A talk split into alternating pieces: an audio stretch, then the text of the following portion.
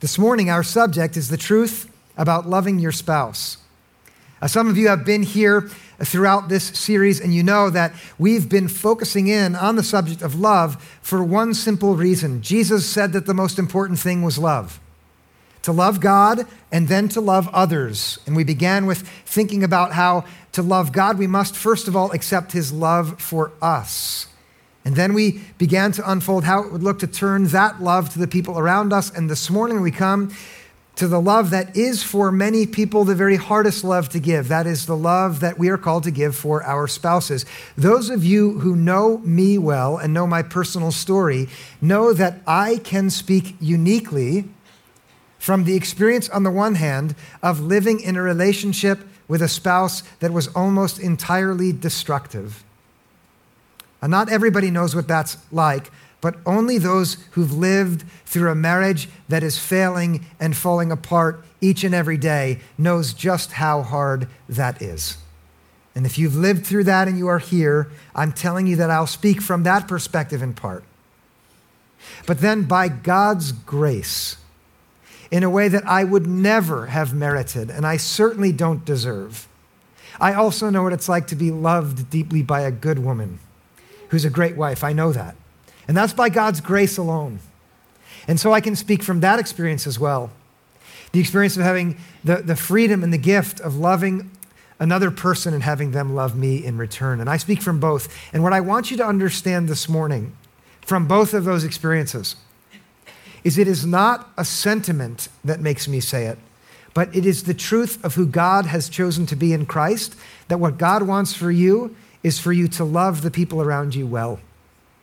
And if you've come here this morning and you have a relationship that doesn't feed and build you up, but instead drains you and depletes you, and you think you're alone, you are not alone. What I will tell you from not my own personal experience just in what it is to be married, but from my years as a pastor, is one thing I see over and over again is how common it is for people who are married to hide how hard it really is from all of the people around them and to manage the image of their marriage in the direction of making it look better than it actually is. Do you know that that's true? I, am telling you as a pastor, true. When you go over to someone's house, they are never pretending to be worse off than they actually are. Right? They're not there fighting with each other, fussing at each other, and then when you leave, say, Do you think we made it look like we have issues too, so we made them feel better? No, that's not how it happens. What happens, and it happens especially in churches, is believing that we're supposed to have one kind of relationship. We manage the image and hide. And so I'm not going to ask anyone to expose where they really are here, but I want you all to know that marriage is hard. That to love the person you're with is difficult. Okay? And what we'll do this morning is receive some instruction that will help us move on the right, in the right direction in that regard. Before we get on that path, I want to address some people who may feel left out. Some of you are not married. I'll ask you to listen for the future in case you do get married. And I mean that. Uh, listen so that your expectations and what you hope for are shaped by what you hear. Okay? I'll tell you and I'll promise you, the adults around you will, will recognize this as well. The way that marriage is often portrayed in the media, in movies, in, in stories, and so on, it's not very accurate. And so we want to help shape your expectations. Some of you are here and you're divorced. You used to be married and you're not. Okay? For you, would you also listen possibly for the future? Uh, I want you to understand that there's a promise in the gospel that says Jesus makes all things new. I think, do we just sing that? Okay, good. Yeah, good thing. Uh, that comes from the Bible. That if anyone's in Christ, there's a new creation. And so that means if you're tempted while I speak to listen to the failures that are behind you, either the ones that your spouse had or you personally had, I'm going to ask you to try your best to let them go. And then picture what love might be like in the present or in the future. And then there are some people who are here this morning who are not meant to ever be married. Either uh, you were and you're not anymore, and that's your life from now, and you're going to be single, or you never will be. And that's okay too. Uh, we need you to listen to become someone who thinks about marriage in the right way so you can help those who are married, you can help them out with your wisdom and insight. Has anyone here who's married ever had a good friend come and take you aside and say, Listen, I want to give you some guidance here. I know I'm not in this, but I know what Jesus wants, and you're missing in this way. Has anyone else ever had a friend do that? No one has? Let's change that this morning, okay? Can we change that? Okay, good. Uh, I've had some friends do that for me, and it's immensely helpful. So you're going to listen in any one of those three ways. And then, one more thing before we start uh, on our actual text. I want to admit that the subject of marriage is so complex and so rich, even in the way the Bible addresses it, that we are barely going to scratch the surface. Okay? I'm not going to give you everything that can be given on this subject. I'm just going to begin to open the door. And some doors I'm going to open a little bit, and we're not going to go through them now. Maybe another time we will. But I'm confident that if you would apply yourself to the things we do see, wherever you are in that group that I mentioned, you will see something that will help you love better. And that's what we need. Okay? Our guidance is going to come from a man named Paul. This was an apostle who wrote letters to different church communities. And, and we're going to see what he said in, in, in the letter to the Ephesian church, and we're only going to take one verse. Okay? But listen now, before we look at it, here's what I want to tell you about his writing. This was a man who believed the gospel, and based on what he believed, he would write to groups of people like us to try to help them see how what he believed about God would look in their everyday lives. He wanted to apply the gospel to their life. Let me be very specific here. By gospel, Paul believed that God did something in Jesus that changed everything for all people, even though they didn't know it yet. That is, Jesus came to rescue all sinners from the path that they would tread away from God, which makes their life always harder, so he could deliver them and put them onto the path back toward God, where life would be good again. You know the difference between those two paths from your own experience, don't you? What Paul wanted to do in his letters was say, hey, God loves you, He's redeemed and rescued you. Jesus loves you more than you can imagine. Now it's time for you to believe that and go in this direction. And he did that in the book of Ephesians, and he, he applied it especially to all different kinds of relationships, including the relationships between husbands and wives. And that's what we're going to see together. Okay? So, one, one verse of his to this point, and then we're going to slowly unfold it. Ephesians 5:21 reads like this. And this is his advice Be subject to one another out of reverence for Christ. I want you to listen to those words again, thinking now of the person that you're married to, if you're married, the person that you're in a relationship with. Listen again. Be subject to one another out of reverence for Christ. Now, you may think this is not enough for one message. Why wouldn't you keep going? After verse 21, in verses 22 all the way down through the end of chapter 5 and then on into the next chapter, Paul begins to unfold different kinds of relationships that people will find themselves in, seeking to apply this guidance to three different pairs in particular. Okay? Look now, we're going to take the, the first part of this passage we're going to take is that phrase, one another. You see it there? Paul means for this guidance to be applied to three different relationships which come next. Okay, first he talks about husbands and wives. Then he talks about fathers and children. And then he talks about masters and slaves. In the environment in which Paul wrote, these would sort of be three of the main relationships that most people, in one way or another, would have experience with.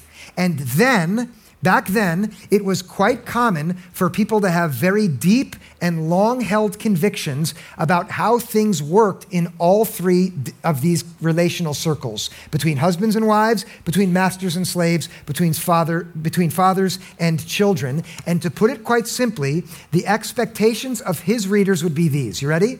In those three pairs, one side always submitted to the other side. In those three pairs, one of each of those pairs was in charge and the other followed. One commanded and the other obeyed. And of course, if you know anything at all about history, you'll know, of course, it was the wife who was to submit, it was the child who was to submit, and it was the slave who was to submit. That was the environment in which Paul wrote. And if we don't know this, we'll miss the wisdom that is there already in this one single verse for all of us together, one another. Let me tell you how deep the ruts were for this particular understanding of how power worked in Paul's environment. Have you ever heard of Aristotle? Smart or dumb? Help me out here. Smart. He shapes, even to this very day, he shapes our thinking in the most profound way most of us won't even know it. And he wrote 350 years before Paul wrote these words. And listen to what Aristotle wrote about the relationship between men and women. The male is better fitted to command than the female, because the male is by nature superior and the female inferior. The male, the ruler, and the female, the subject. I hear a few gasps and I'm not sure I need to take a vote on how many of us like this, but you know that in Paul's day, that was a given. That's how everybody thought it went. Men were superior, women were inferior, and so when it came to guidance on how to be in relationship, it would have been a given that any guidance that you are offering for relationships should, of course, take into account that the woman does no, nothing but subjecting herself to the male who is superior. That was the cultural environment in which Paul wrote. Do you think that we've gotten fully away from this in the 21st century? That child doesn't. do, do you know what I'm saying? As much as we'd like to be away from this, don't you still see patterns of behavior that make it seem like this is how it still should be? Well, listen, you might think, well, obviously, everybody who was religious in Paul's time disagreed with Aristotle. Absolutely not. There were rabbis who were teaching when Jesus taught, uh, rabbis who were writing when Paul wrote, who simply shared Aristotle's opinion through and through. Uh, this is, uh, these are the words of Josephus. He was one of the historians, a Jewish historian who wrote at the same time as Paul. Here's what he wrote The woman, says the law, is in all things inferior to the man. Let her accordingly be submissive, not for her humiliation, but that she may be directed, for the authority has been given by God to the man. And this is what almost everybody in Paul's day believed. And now, Paul starts his teaching about the relationship which is appropriate between men and women with this one sentence, which says, not half of you are subject to the other half of you, but rather be subject to one another. Can you imagine how unbelievably revolutionary that would be in his day to hear that? When everybody expected slaves be subject to your masters, obviously, here, later on, Paul is going to say, yes, and masters, be ready to be subject to your slaves. Where everybody believed that children, of course, were to submit to their fathers. Do you know that in Paul's environment, children were the property of their fathers? They could do anything they wanted with them, including kill them, and that would be legally within their rights. But here, Paul says, no, you, you fathers are also going to be subject to your children. And, and this is for our subject today, it's not just the wife who is to be subject to the husband, but husbands, be subject to your wives too. There's only one way he can say this. It's because Paul's entire view of humanity is shaped by one person in particular. And he guesses who, who that person is who shapes his view of humanity? Jesus. You always guess Jesus when the pastor's like, guess who? It's always right. Because Jesus comes into a world where men and women, people of different races, People of different creeds are ready to judge and dismiss people who aren't like them. Jesus comes into that world and says, Not anymore. Not anymore, Jesus says. All of you equally are valuable before God the Father who loves and gives dignity to every one of you. No more systematic oppression, no more shoving people aside because they're not you. Instead, Jesus says, I level the ground because all of you, please listen to this, are equally in need of my grace and mercy whoever you are, and I give it freely to every one of you just the same. And so now, if you're going to be people who follow me, you're going to stand on the same ground before me. And so when Paul comes to teach about men and women, he says, submit to one another. So be subject to one another. That's the text there. And of course, he goes on to unfold what that looks like in particular for the woman with her husband and for the husband with the wife and so on. And that will have to be left for another time. But for this morning, if we're going to learn from Paul, we have to see that he radically changes the expectations that were already articulated hundreds of years before Paul by Aristotle and then were picked up by religious teachers and, my friends, listen to this, have been carried forward in spite of what Jesus and Paul say by many teachers in the church who have wanted to return back to how it was. But here we must see that the call is if we're going to love each other as we're meant to, husbands and wives are meant to, let's, let's look at this phrase now. to be subject to one another. And so the question is well, what does that mean? Uh, what does it mean to be subject to another person out of the equality that Jesus has given to all of us? What, what can that mean? Uh, here again, we're, we're in dangerous territory. Uh, after, um, after Paul brought this radical shift, uh, in the years that followed and in the, in the many centuries that followed for the history of the church, many church fathers took this text and turned it back into it's only women who are to submit, not men to. It's, it says it here look, submit. And that's a first hint how this phrase, be subject to, has been taken. Uh, it, it is in, emphatically important for me to clarify here that Paul does not mean when he writes be subject to, obey in the sense that a slave obeys a master who owns the slave, or in the way that an inferior defers to a superior subject. That's not what Paul means when he says be subject to. He can't mean that because it's mutual. You see that, right? He does not mean be submissive in the way a person whose will is eliminated or broken submits to a threatening power. The verb in Paul's mouth does not carry any connotation of dominion or domination of one will over another, of the strong over the weak. Unfortunately, Paul's teaching has most definitely been twisted and abused to be used in that kind of way to push down always one side of those three pairs at the expense uh, or, or for the sake of the other, a practice which completely misses the point of Paul's teaching in the verses that follow and ignores the strong control that verse 21 is meaning to exert over the way all of us are supposed to be in relationship to each other. Can you tell I'm fired up? I'm talking a little faster, aren't I? Okay, let me put the brakes on. Whew, let me tell you. Here's why this matters. Okay? I'm going to share a story that is repeated sadly all over the place. When I finished seminary, I got a, a, call from someone that I knew in high school, KG. She uh, was a friend back then. I had heard after high school she became a Christian. I was glad to hear that. I was off first at university and then at seminary. She heard that I'd become a pastor and she wanted to reconnect because she had some serious questions about God. She'd become married to a man who was a youth pastor where they both went to church. And when she came into the coffee shop, I noticed right away that she had a cast on her right arm and she looked very sad. She sat down at the table. She pointed at her arm and said, You see this? My husband did this. He has a problem with drinking and a problem with anger. And I wish this was the first time he hit me, but it's not. It's been going on every single month of the five years that we've been married.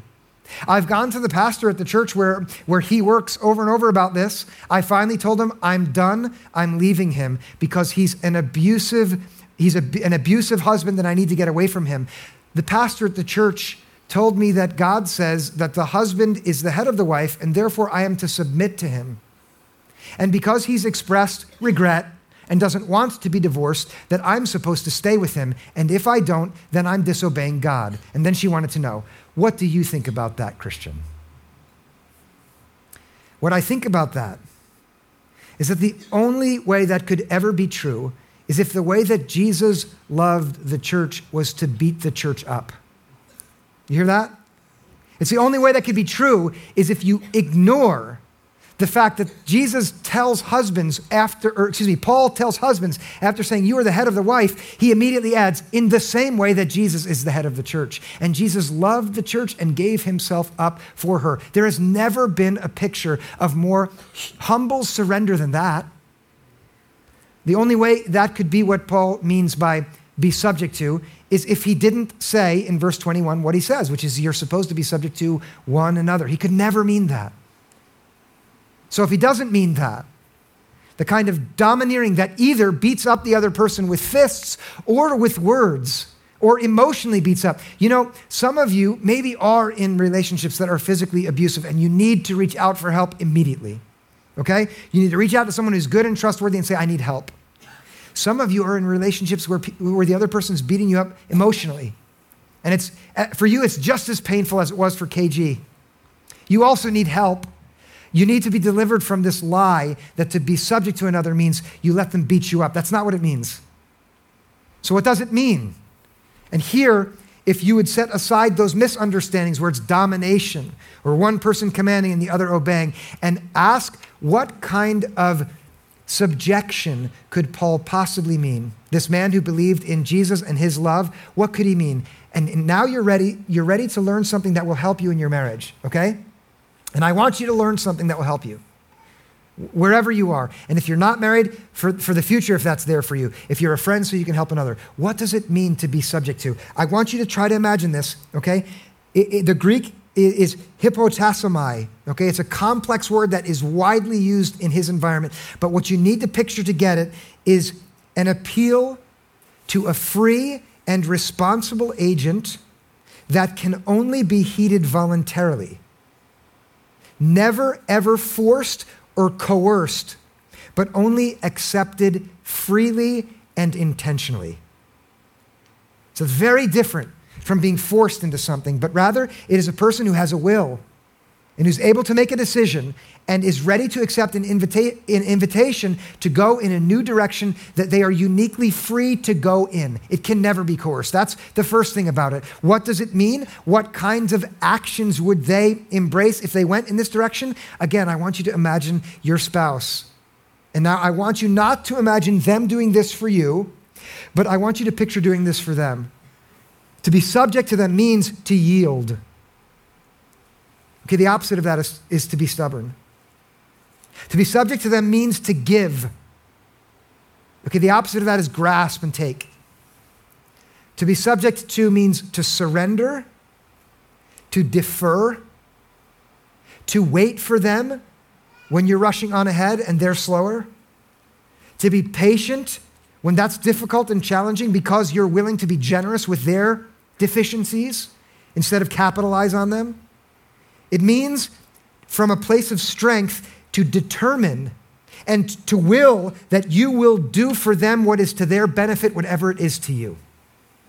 That's what it means to be subject to. This is what Paul means to say to husbands and wives, both wives to husbands and husbands back to their wives. This is what love looks like for your spouse. The wife to the husband and the husband to the wife, choosing to give priority to the other, choosing to put the well being of the other before your own well being, choosing to remove yourself from the center of everything where you are so used to always putting yourself. Does anybody else do that here besides me? You put yourself right in the center of everything? Do you? No one's willing to admit it. Gosh, I feel lonely setting aside your claims and rights in order to lift and support and affirm and empower the other. The wife for the husband, the husband for the wife. That's what love looks like between spouses. And now I know that one of you, or maybe more, is thinking, my goodness, how could I possibly do that?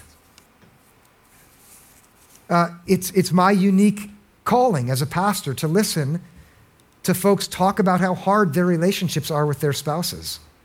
I've said this earlier, I'll remind you. It's much more common than you think. If you feel not only a bit empty because of how hard it's been, but also lonely because you think you're the only one, let me deliver you from that illusion. Marriage is hard. There's a few people in here who've been married like four or five months and they're doing great and everything's perfect for them. Just you watch.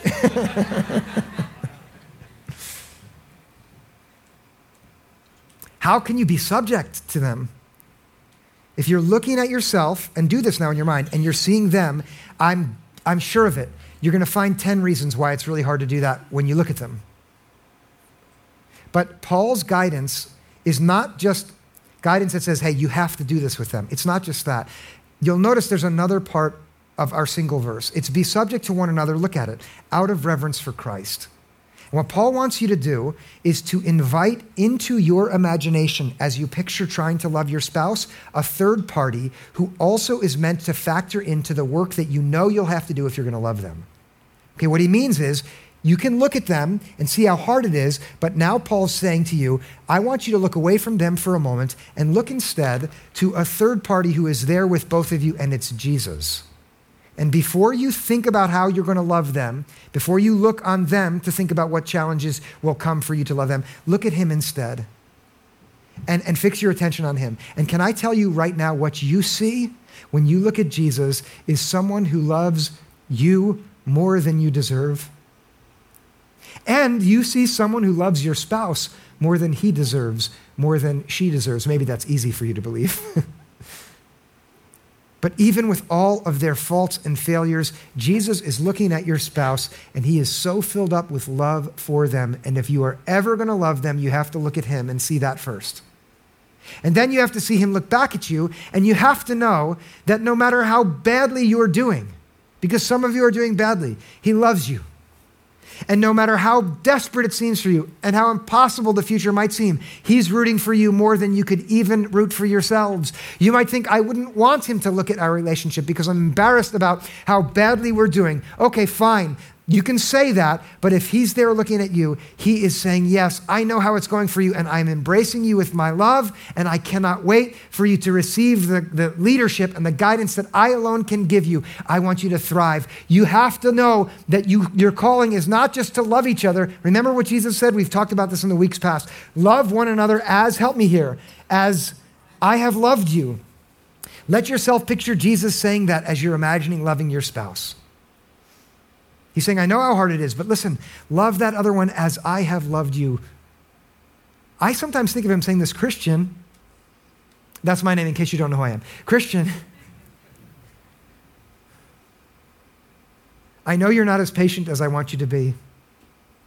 You still haven't put yourself in her position as much as I want you to. You still have to grow in this way and that way, but Christian, trust me, I love you and I'm rooting for you. I'm ready to help you. That's the first step. If you would do that, then you will be able to make progress in loving your spouse as you're meant to, which is to be subject to them, to yield, to give, to defer, to wait, to be humble.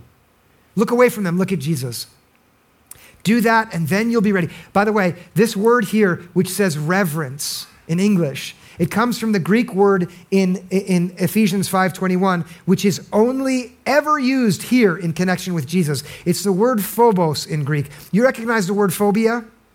You know what that means in Greek, don't you? What? Fear. If we wanted to, we could make this verse say, Fear Jesus, love your spouse. How about that? Uh, you, you should not be afraid that Jesus is going to do something bad to you. He won't. He already died for you.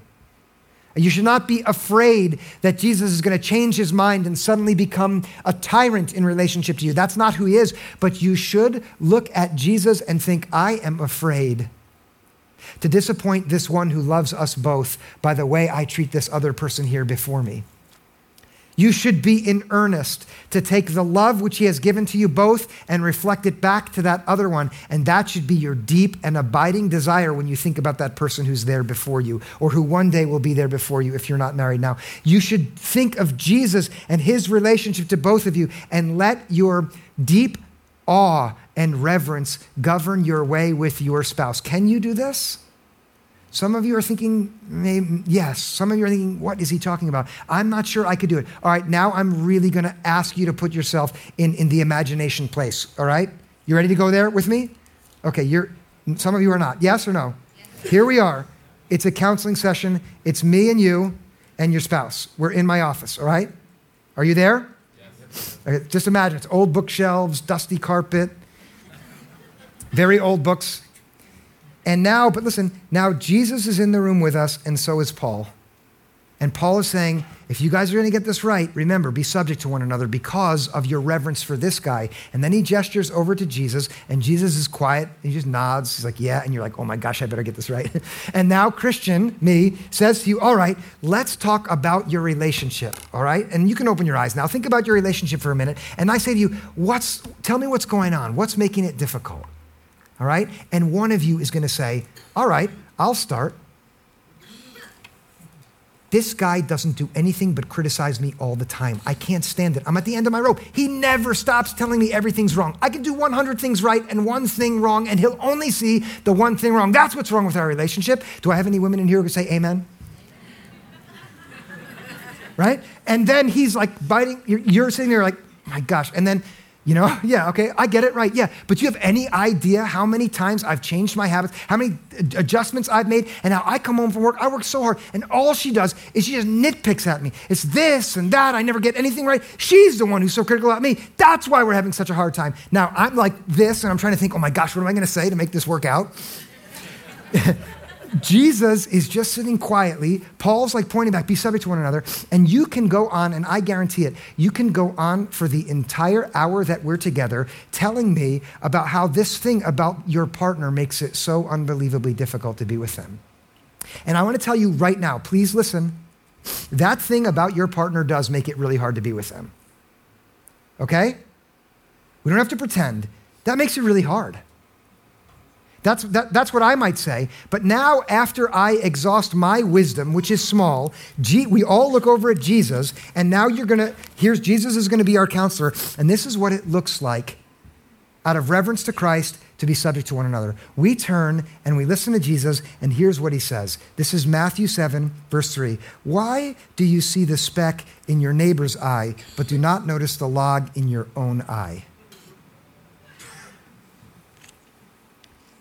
Now, right now, one of you is thinking, oh my gosh, I hope my spouse is listening because all my spouse ever does is try to take the speck out of my own eye, and you are doing exactly that. You see that? So wait and stop thinking about them. Stop thinking about them. That's what Jesus wants. Jesus is giving you this guidance because Jesus loves you. Jesus doesn't want your soul to be ground down by the challenges that you're facing together. He doesn't. If you trust Jesus, you'll know that walking on the path that he leads you on is going to be hard all the time. It is. He said that to his disciples. If you follow me, life's going to be challenging, but it will be a, manifestly different kind of challenge than the challenge of walking away from your spouse because I can't just do this anymore and giving up. You're saying, forget it. If you stay with Jesus, he adds, this is verse 4 of that same chapter, how can you say to your neighbor, and by the way, your spouse is your closest neighbor, let me take the speck out of your eye while the log is in your own eye? And the answer to that is you can't. Because if you have a log in your eye, you can't see clearly enough for the very delicate operation of trying to reach over into someone else's eye and take a small thing out, can you? No, you cannot do it. You hypocrite. And Jesus doesn't hold any punches here, right? He just called you a hypocrite, okay? And, and by the way, your spouse is receiving the same message, okay? And by the way, you're, I'm, I'm thinking of my own marriage, and all of us who are honest are thinking about how we do this.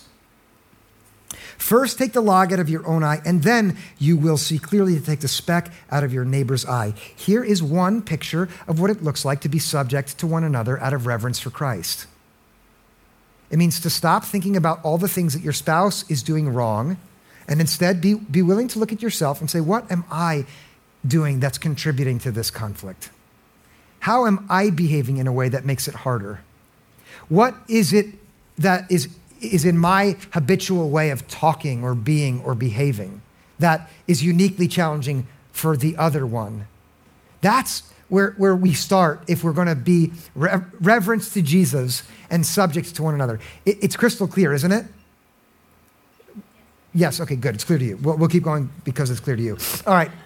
Now, now you might say, okay, fine. I'm ready to start looking at myself and see the things that are wrong with me. And you should be, okay?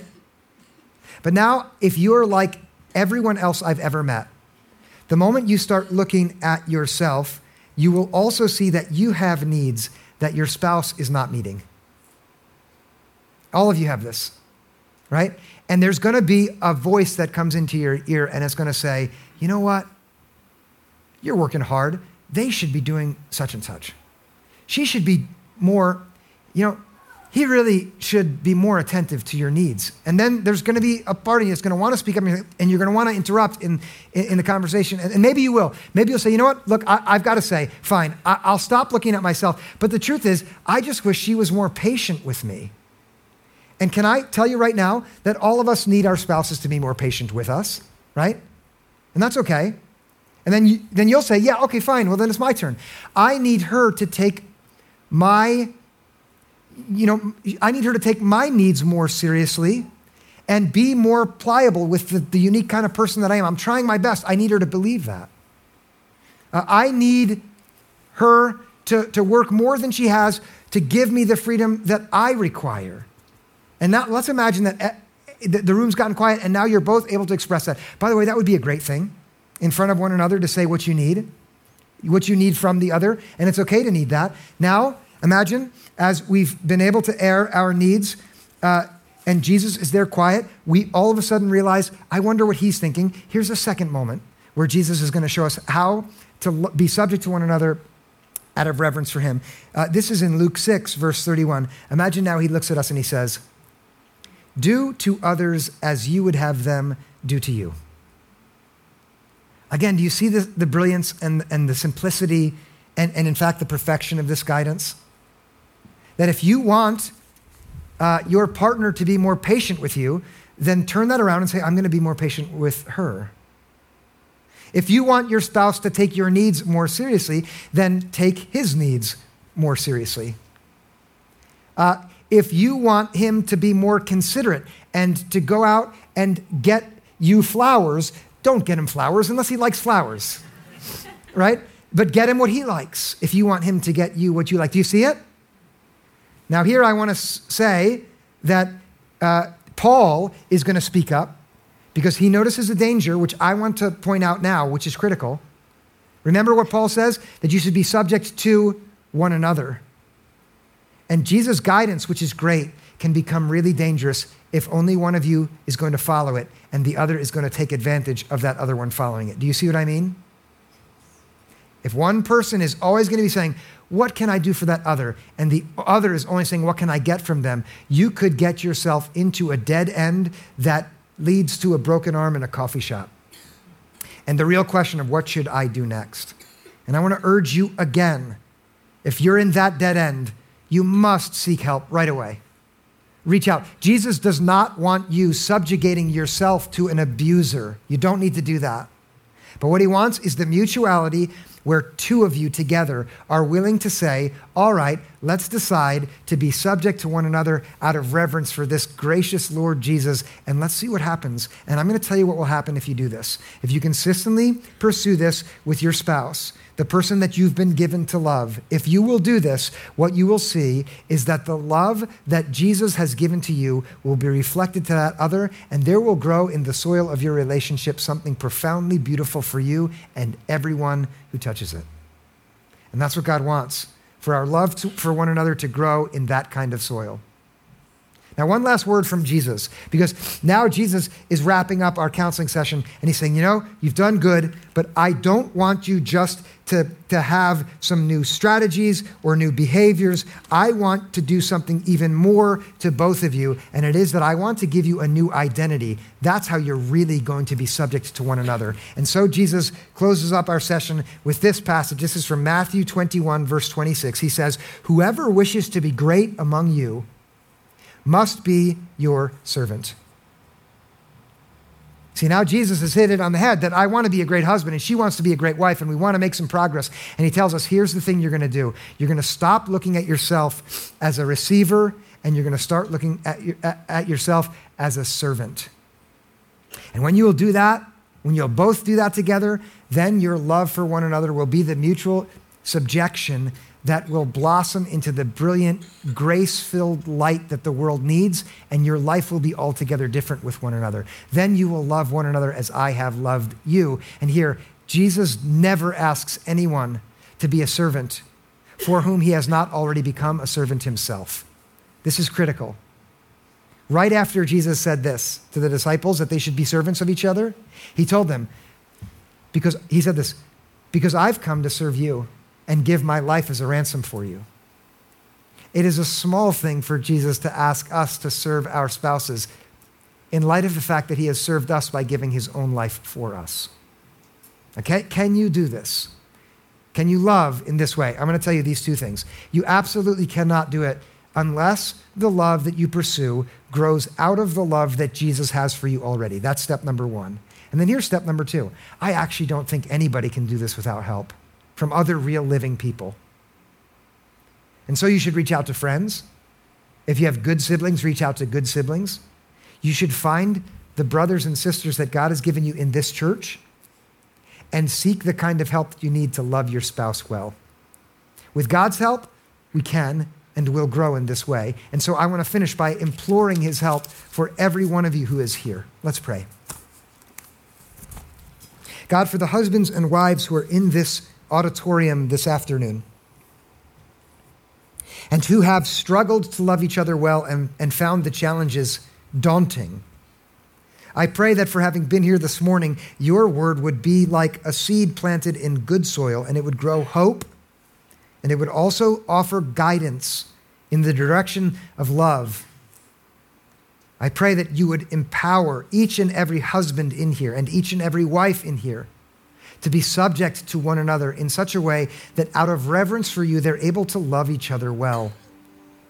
We need to grow as men and women who love each other better, and we need your help to do that. And so I implore you to help every man and woman in here. God, I pray that no one would labor having to hide how hard it is from others, but instead every one of us would find the friend or the guide or the leader that we need to reach out to so that our relationship can become healthy. For those of us who have strong relationships, would you help us help others? And then, God, for every person who's not married in here, would you form our hopes for what might be ahead of us based on this beautiful vision of mutuality that Paul gave us and that Jesus reinforces? God, lastly, I thank you that you in Christ have carried the cross for us, so that as you invite us to bear the cross that we will have to bear as we choose to be subject to one another, that we don't have to do it alone, but instead we have your strength empowering us as we walk. We thank you that your love for us gives us what we need to love others. God, would you help us in a new way? Recognize your love, and would you make us new in your love even now?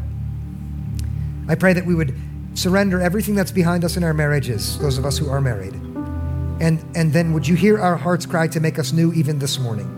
Give us another chance and help us walk in the right way, we pray in Jesus' name. Amen.